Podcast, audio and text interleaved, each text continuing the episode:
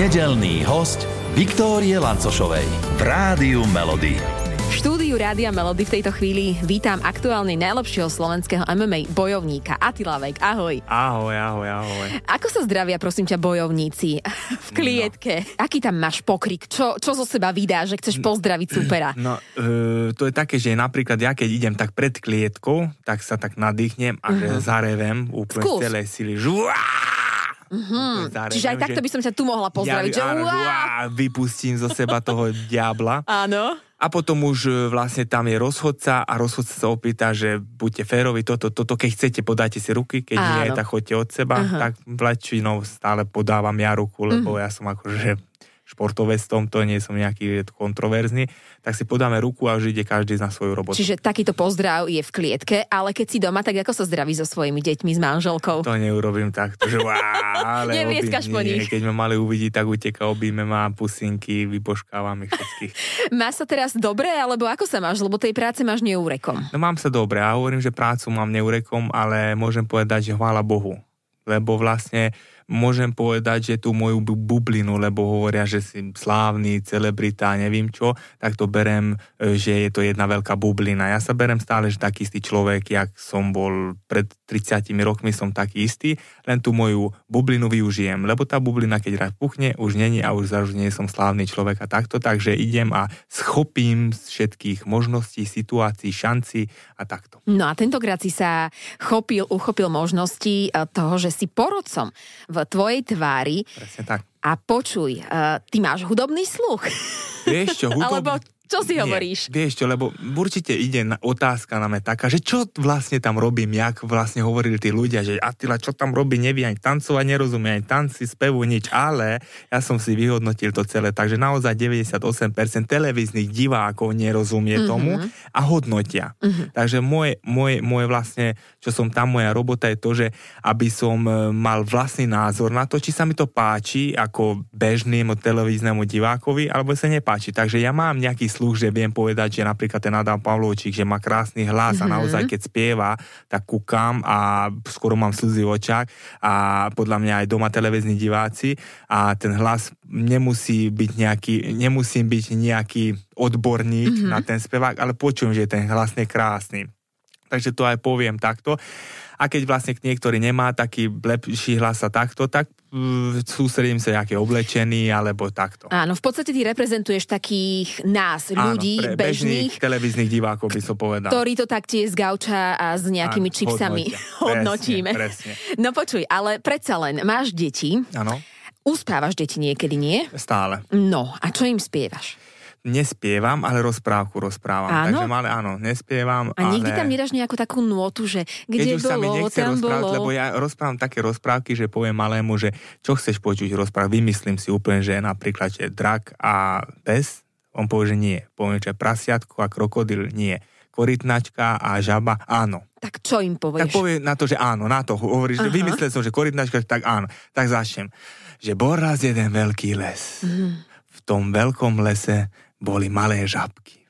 A tie malé žabky skákali a zrazu došla jedna veľká korytnačka a takto, takýmto tónom to rozprávam a to malé ma pozerá na mňa takto a ten skončí tak, že nejakým stále každý môj príbeh, keď rozprávam, tak skončí s happy endom, že žabka a korytnačka boli navždy kamaráti a išli spolu spinkať.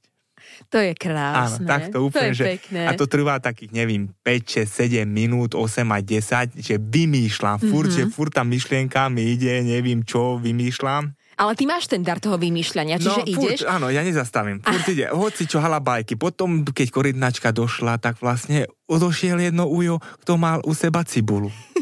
A tú cibulu vytiahlo z vačku a začal to krájať. A to uvidela žaba a pozerala na uja a hovorí, že cibula veľmi smrdí. A ujo povedal, že nie, to nesmrdí, to je veľmi uh, zdravé. Počuj, Veš, Attila, vyšla, ja mám pocit, že ty po tej tvojej tvári vydáš knihu. No, áno, žaba a korytnačka, no. Hovoríme tu o tvojej tvári, ale počuj, tebe sa niekedy stalo, že... že niekoho si nespoznal, respektíve stretol si na ulici nejakého človeka, ano. Ktorý sa tváril, že ste kamaráti roky, roky, Veľakrát. roky. A kto to bol naposledy? Veľakrát, ale neviem ani. Neviem ani, lebo, lebo naozaj, že čau Attila, a veľakrát môžu, že nejaký fanúšik, mm-hmm. čau Attila, toto, že on môže, že ma pozná z tej obrazovky alebo z tej Instagramu takto a ja ho nepoznám, ale ja zareagujem, že čau, kámo, ako? Akože nie od on dím, mm-hmm. že kto si, alebo takto. Ale neviem, naposledy možno, že som stretol s nejakým chalanom zo základnej školy, že čau Attila, toto pamätám, ale ja som taký, že ja nezabúdam, ja viem presne, že s kým som chodil zo základnej školy, mm-hmm. na strednú školu, všetkých poznám, mm-hmm. všetkých, všetkých, takže hovorím, že ja som ostal taký istý človek a nič nezmenilo ma, že vôbec, že teraz ú, ja som tu Attila Végh a tento je nejaký murár a toto a nejako ináč mm-hmm. na ňo pozerám, takže... Takto. Ale predsa len si sa zmenil, lebo si otec. A, a, to mám, a tie nové úlohy uh, predsa len človeka zmenia. Uh, aký si ty otec? Ako sa ty ohodnotíš? Dovolíš uh, všetko deťom, čo len im vidíš na očiach? Nie, to je tak, že veľa ľudí sa pýta, že budeš otec, úplne sa zmeníš a takto, toto. Tak som hovoril, vyhodnotil som hneď, že nezmenil som sa vôbec. Všetko funguje, jak má byť, len mám úplne iný zodpovednosť, iný pohľad na ten život, ale som sa nezmenil ako človek. A či som pri prísny, neprísny. Som taký, že som mm, veľmi dobre vychovaný chlapec. Moji rodičia ma veľmi výborne vychovali, e, sú môjim príkladom naozaj a chcem, aby moji, moje deti boli aj, aby som bol ja im príkladom a naozaj, že nemám rád, keď ma, napríklad ešte je malinký, malý je malinký, keď robí nejaké veci, čo, čo, čo by mi vadilo, keď vidím, že nejaké decko robí. Mhm. Takže to nechcem, aby robil, tak ho upozorním, alebo takto. Jasné, že vidím tam niečo v sebe, tam, mm-hmm. že je taký živý, Dravý. Že vy špekul, špekulant, že proste máte oči úplne, že po mne, že vidím, že špekuluje, a, ale aj pustím niečo. Ale sú tam nejaké hranice, keď naozaj prekročí tú hranicu, tak ho musím nejako potrestať. Mm-hmm. Jasné, že nepotrestám, že ho dobijem, alebo takto, ale s nejakým takým, že, že proste zoberiem mu hračku, alebo mm-hmm. že nebudeš s tým hrať, alebo dostane troška poručičky, že to nemôžeš robiť, aby to pochopil vlastne, lebo ešte maličký, dva roky má dva a pol a proste musím pomaličky na to aj ja sám dojsť uh-huh. aj s mojou manželku, ale ja si myslím, že sme na dobrej ceste uh-huh. a veľmi rád to robíme a máme z nich veľkú radosť. No počuj, keď si na ihrisku a deti na tom ihrisku, kade čo, jedna lopatka, druhá lopatka, tretie autíčko, chcem všetky autíčka, no ako uh-huh. to vyriešiš?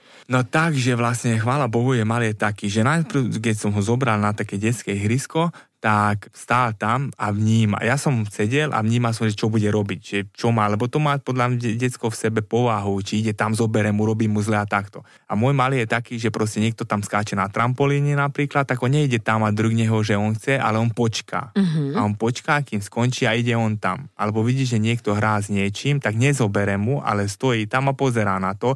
Takže tak, ale keby zobral mu, tak by som išiel za ním a poviem, že to nemôžeš robiť, mm-hmm. on s tým hrá, proste musíš sa ho opýtať pekne, ale normálne, vychovanie. Čiže si takýto otec, áno, taký... chcem byť taký normálne, že nie, že zober mu to, lebo ty si silnejší, ty si Attila, nie, vôbec, že proste nech je tam rešpekt, kultúra, všetko, jak má byť. Úplne. Uh-huh.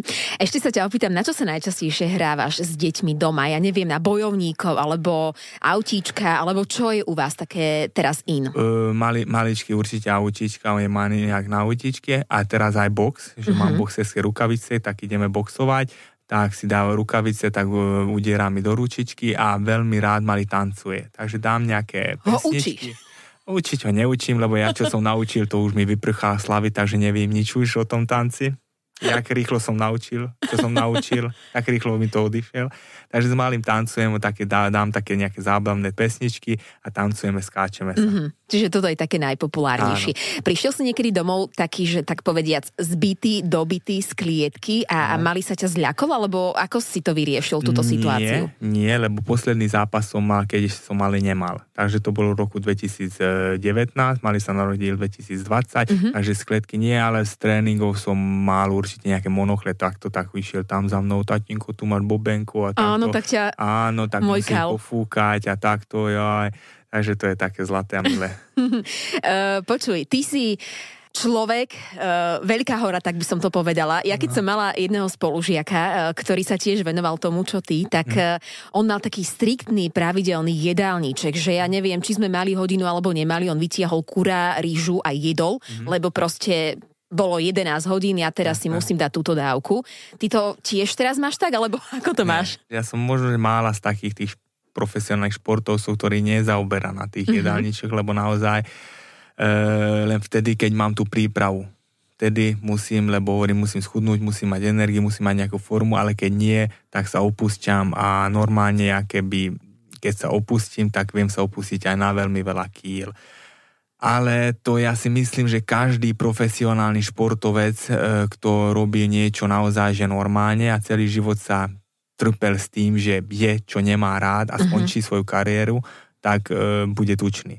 deväťdesiat percent určite, že uh-huh. proste užije si to. Užije si to, lebo... Nemohol som dovtedy, no, tak teraz. tak teraz si dám a takto. A vlastne to už je na druhej veci, že tá genetika, aký má ten človek tú genetiku, lebo ja mám tak genetiku, že ja keď sa opustím, tak som tučný, mám čúča, ja gorilka a mám veľké brúško, že nevidím ani pipíka. Takže to sú také normálne veci u mňa, ale niektorí sú takí, že sú nabití celý život a keď sa opustia a na...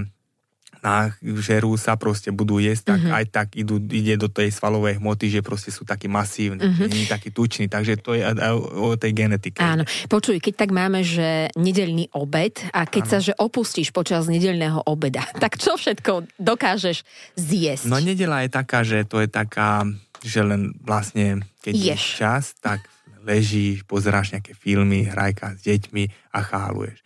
Tak začína to, že ja Ja nedá, nedávam raňajky nikdy. Mm-hmm. Nie, lebo tým, že ja mávam tréningy naozaj skoro, že o osem, tak musím ísť na lačno, lebo by som predtým nejedel, nevedel jesť a zase po tréningu okolo pol desiatej nie som hladný, lebo som po tom tréningu, tak telo nepýta si jesť, takže ja mám prvé jedlo okolo dvanástej stále.